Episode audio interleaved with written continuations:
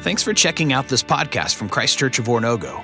Our hope is that it helps you discover completeness in Jesus. Now for this week's teaching. Well, good morning, church.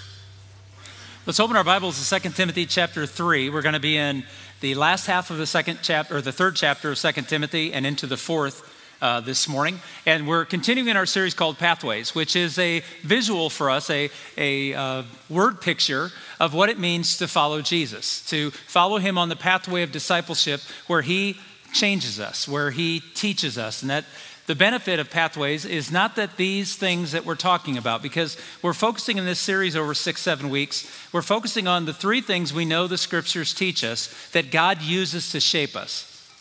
And these are not things that make us holy, but they help us draw close to the Holy One. And as we follow Jesus on these pathways, we learn things, we know things, we, we grow, we're shaped by Him, and then we are sent forward into the world to do work. And as we look at this, I, I want to just remind you, I'll kind of do it in reverse order today. Uh, in the back of the room are two tables that have lamps lit on those. And at the end of each and every service, at the conclusion, uh, of the preaching moment, there's an opportunity, that, an invitation, if you will, for those to go to the table that have maybe you're journeying with Jesus and you're struggling. Uh, you're, you have some questions. You need prayer. You need encouragement. You, you're looking for some resources that might help you grow or a conversation with the pastor and you, you would just like to connect. It's a big room. There are a lot of people in here right now. And it's intimidating to be the only person to stand up. Some people say it takes a lot of courage uh, to, to make a decision in a large group. Yeah, it does. But if you want something bad enough, you'll show courage. So we want to encourage you this is a safe place. And at the end of today's message and at the end of every message, there will be people back at those tables for you to go have a conversation with. If we can pray with you, encourage you, answer a question, connect you with a counselor or a pastor, that's why we exist. This isn't just for a sermon, this is much bigger than that. It's for a community of faith that helps you walk on the pathway as you grow. Last week we began talking about the scripture, the, the Bible, the words of God. And we talked about what they do for us. We talked about their creativity, that God speaks something out of nothing by his mere words, that his words have power, their creative power, that God has a cleansing power, that he can fix us, he can heal us, he can restore us, that God has a convicting power, that he tells us what is real, what is true, and how to find life and that it's a, a challenging power. That God is always going to stretch our faith. He's going to call us deeper into Himself. And by becoming deeper into Him, we become more like Jesus and we find our completeness in that, in who Jesus is. I want to take that today and I want to go a little bit deeper into one of those four that we talked about last week. I want to talk about the convicting power of God's Word. And I want to show you how it does what it does.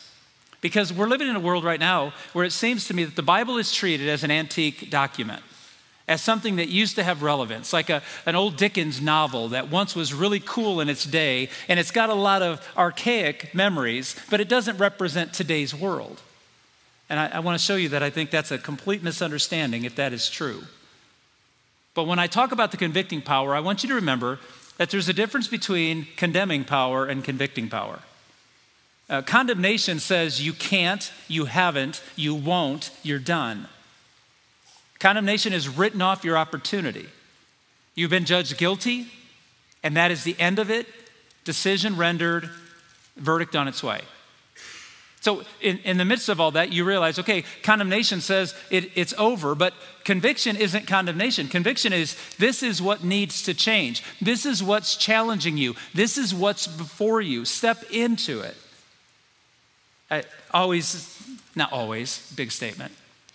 I had a couple of coaches in my lifetime who had no problem pointing out to me that I missed the ball, that I missed the block, that I fumbled. Now, they had no problem pointing that out, as if I didn't know. I never once walked back to the dugout after having struck out and go, huh, I didn't homer? Huh, go figure, right? I knew I had failed. It was the coaches who told me how to fix it. It was the coaches who told me I could do it if I just changed this or adjusted this, kept my eyes still, or if I held the ball differently, or lowered my center and got under their pads. When they gave me instruction, it gave me life. He said, I want you to read with me chapter 3, verse 14. Paul's writing to a church, to a preacher in a church, in the context of us, not just the preacher. He says, But as for you, continue in what you have learned and have become convinced of, because you know those from whom you learned it. Training, not trying. He says, You know what you've been taught, put it into practice. Remember where you came from. Remember what the Word of God has told you and what it has instructed you, and, and how from infancy you have known the Holy Scriptures, which are able to make you wise for salvation through faith in Christ Jesus.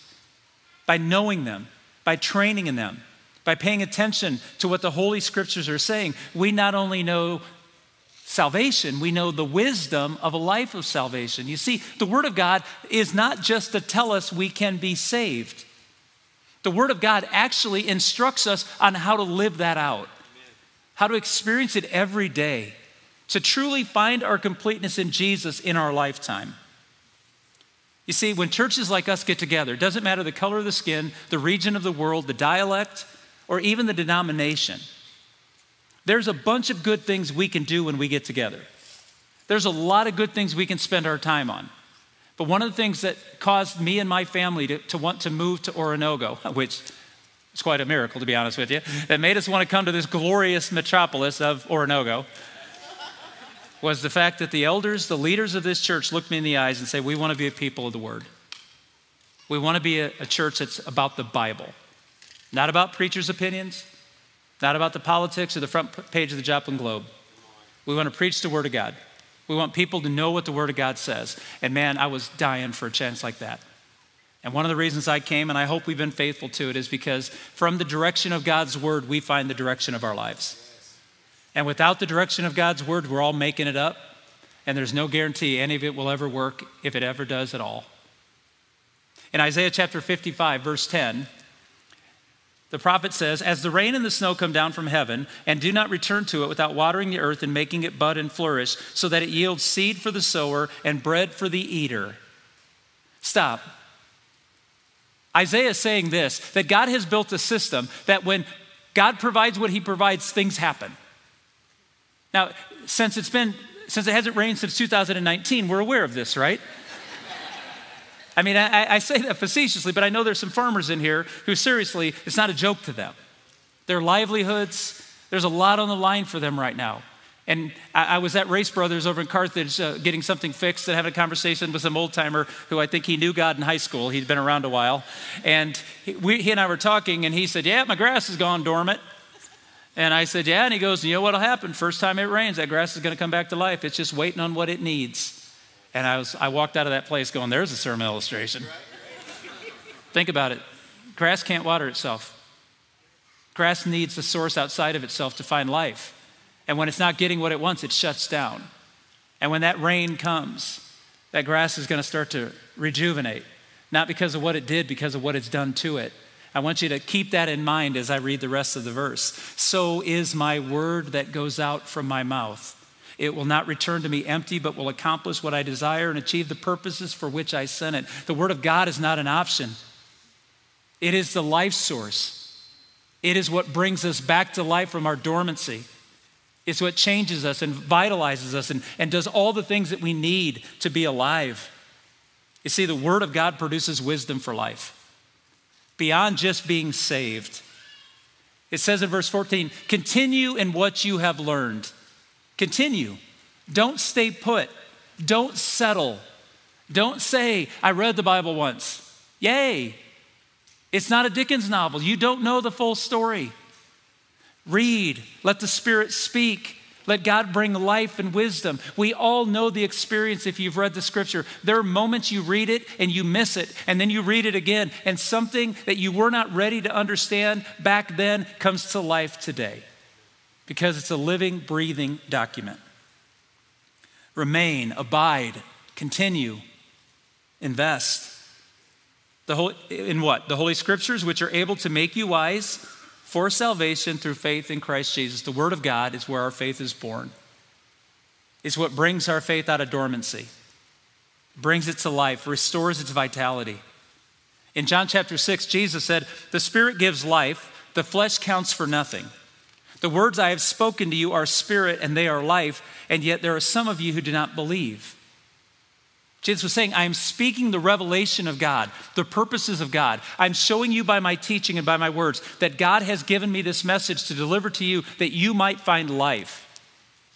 And he says, But some of you are choosing not to believe those words. You're trusting in your own wisdom instead of the wisdom that God is sending to you. Peter said it this way For you have been born again, not of perishable seed, but of imperishable, through the living and enduring word of God. This real life giving, vitality restoring, purposeful message. God does not speak a word unintentionally. And God does not speak possibilities, He speaks facts. How do I know this? Because in verse 16 it says, All scripture is God breathed, inspired, spoken. There's much debate on what inspiration means. I don't believe that all of a sudden Paul's right arm started moving violently and he wrote out the book of Romans. I don't believe in that robotic inspiration. There's a lot that can be said on it. Elijah Daly has taught a class on how the scriptures came to be and what they mean. I would encourage you go back in the archives on our website and look up some of those teachings. And if you have any interest in that, I give you some books, some about a thousand pages and some about 150 pages, depending on what you want. That will challenge you. I'll caution you. Be careful on YouTube. The ability to produce a statement on what the Bible means doesn't mean it's right. You have to, you have to be careful your teachers. But I'd love to share some because when it says God, all scripture is God inspired, God breathed, it's not inconsequential and it's very intentional. God gave a message to the prophets and the New Testament writers that we, generations later, are still benefiting from because it's true. Now, it was 1986. Uh, I was at a, I was a, going into my, well, it was the junior fall at Great Lakes Christian College in Lansing, Michigan, where I went, did my undergrad. And I was there, and a professor named George Staley walked up to me one day in the hallway and he said, Hey, Mark, would you interview with this church for a youth ministry position? And I laughed and I said, George, I'm not a youth ministry major. In fact, I hadn't even picked my major yet. I said, I'm not a youth ministry major, and I've not taken a youth ministry class. And he smiled and he goes, I know, they won't hire you. So, with that moment of confidence, he said, I just need you to go to the interview so they have someone to interview. There's three of you. So basically, go be the dummy that makes the other guy look good. I'm like, I got that down pat. So I showed up to the interview and I was hired. And Heather and I spent 22 years with those wonderful people. And I told them, I didn't take a youth ministry class. And they said, Well, yeah, we noticed, but you came in in your baseball uniform, which is a part of the story. And they said, And all of the kids in our youth group are athletes, and we thought you'll connect with them. It's beautiful. And in 1986, I started in October, and in November, a gentleman came into my office and he gave me some commentaries. He goes, I don't know if you have any of these, because I had bought some in college, but I only bought my textbooks. I couldn't afford anything else. And he gave me these books. And one was a commentary by a man named Dr. Warren Wiersbe who was teaching in Grand Rapids, Michigan at the time, and a, a, prolific author, and just very, very devotional and practical commentaries. And he had a definition of this text. I was asked to teach this text on a Wednesday night Bible study, and I was going through it. I've never forgotten it. No exaggeration. November 1986, I discovered this. I have taught this over and over, and I will till the day I die because it is useful and memorable, and it helps me answer this question Why in the world should I study the Word of God? I'm going to use Paul's words. But I'm going to use Dr. Wiersbe's hook. And here it is The words of God teach what is right. They teach what is right. Verse 16 All scripture is God breathed and is useful for teaching. Teaching describes content. Why would God send a message to his people? So we might know what is right.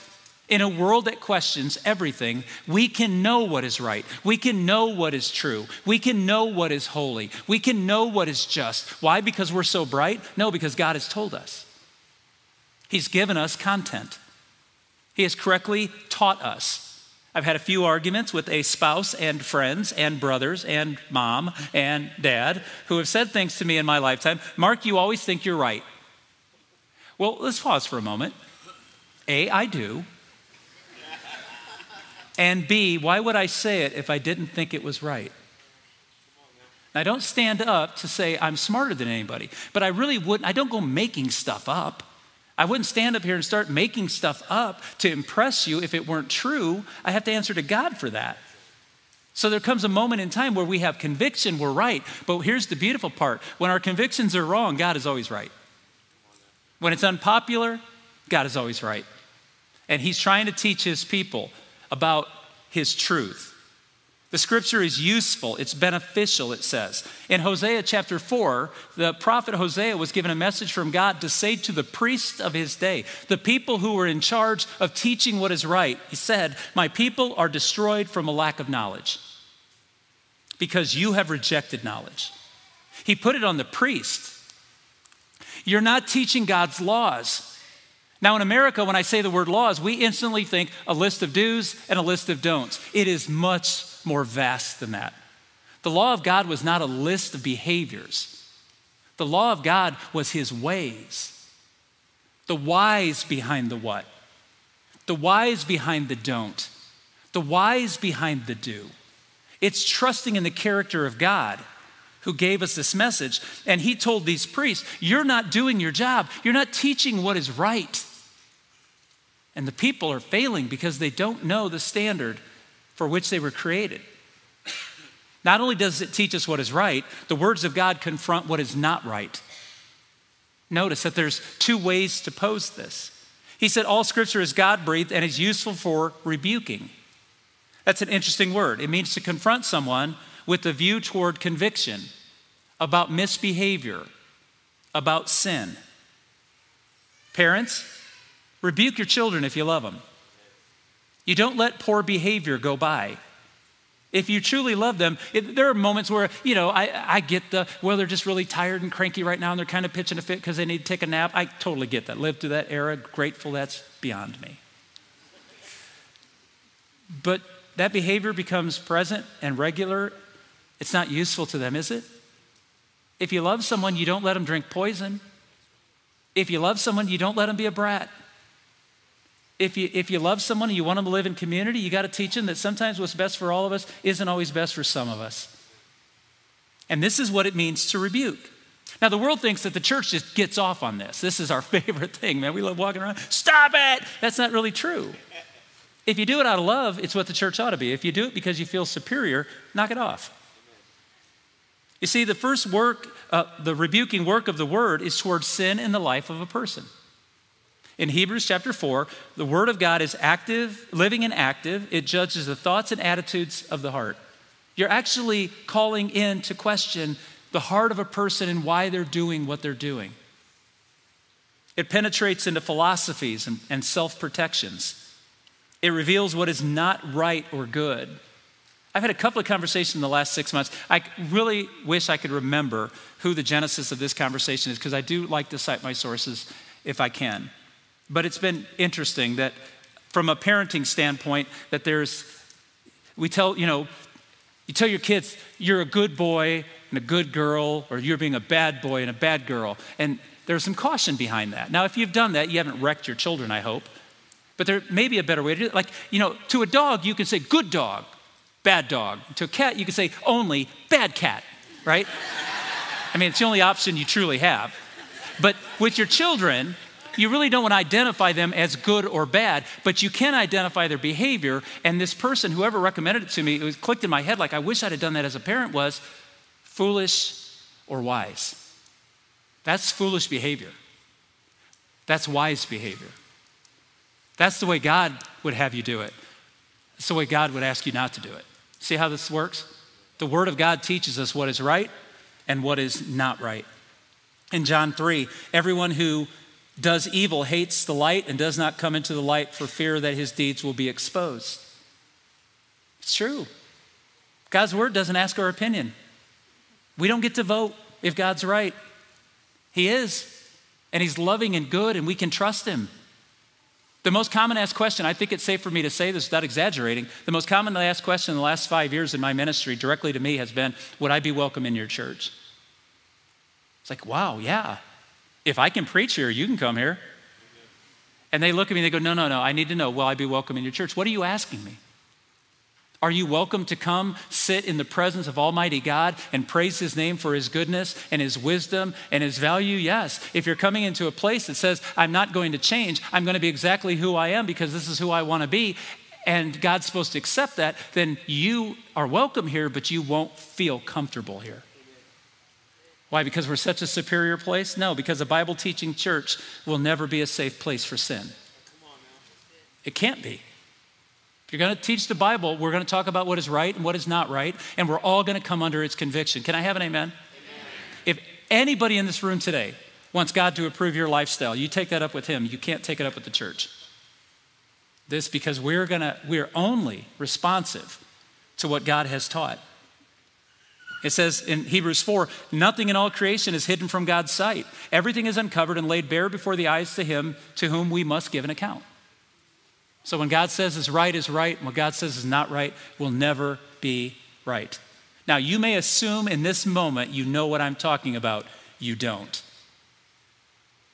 Anything that comes up in culture, it's so easy to pick on the big ticket items. Let's talk about lying. Let's talk about cheating. Let's talk about intentional deception to gain an advantage. What has God said? It's wrong. Justify it all you want. It's, it's poison. And do not think that you can successfully sin and it be useful. So we've gone from content now to conduct. The third thing. So we have what is right, what is not right. It's funny, if ever I move, because I never move, right? If I step over here, all the cameramen just panicked because they're out having coffee. Okay, so I'll say right here.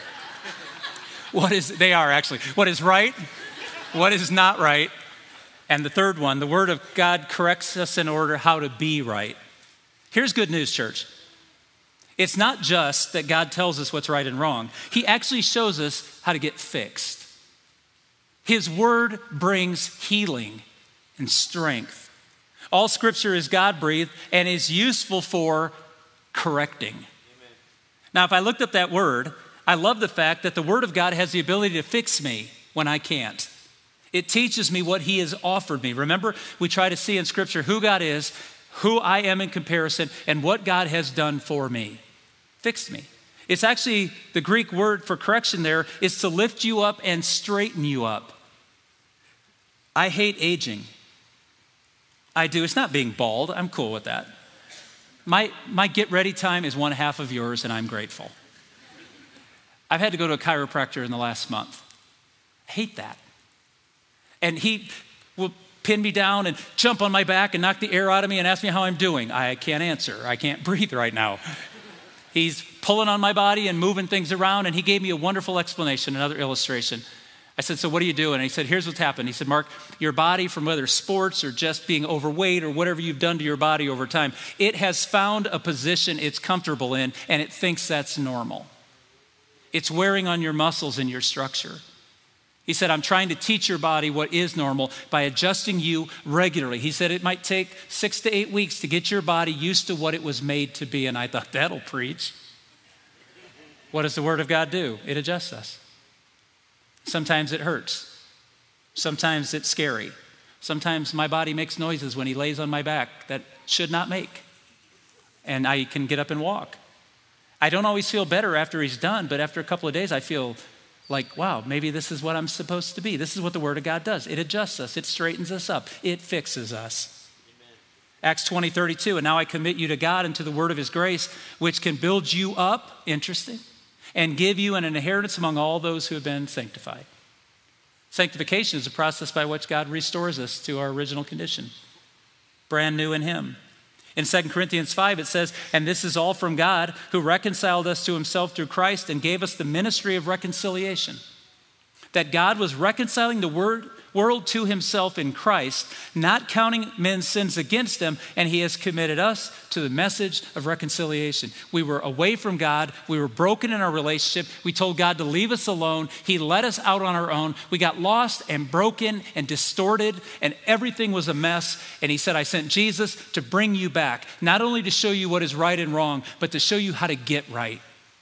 And Jesus did that. And he said, Now, guess what, church?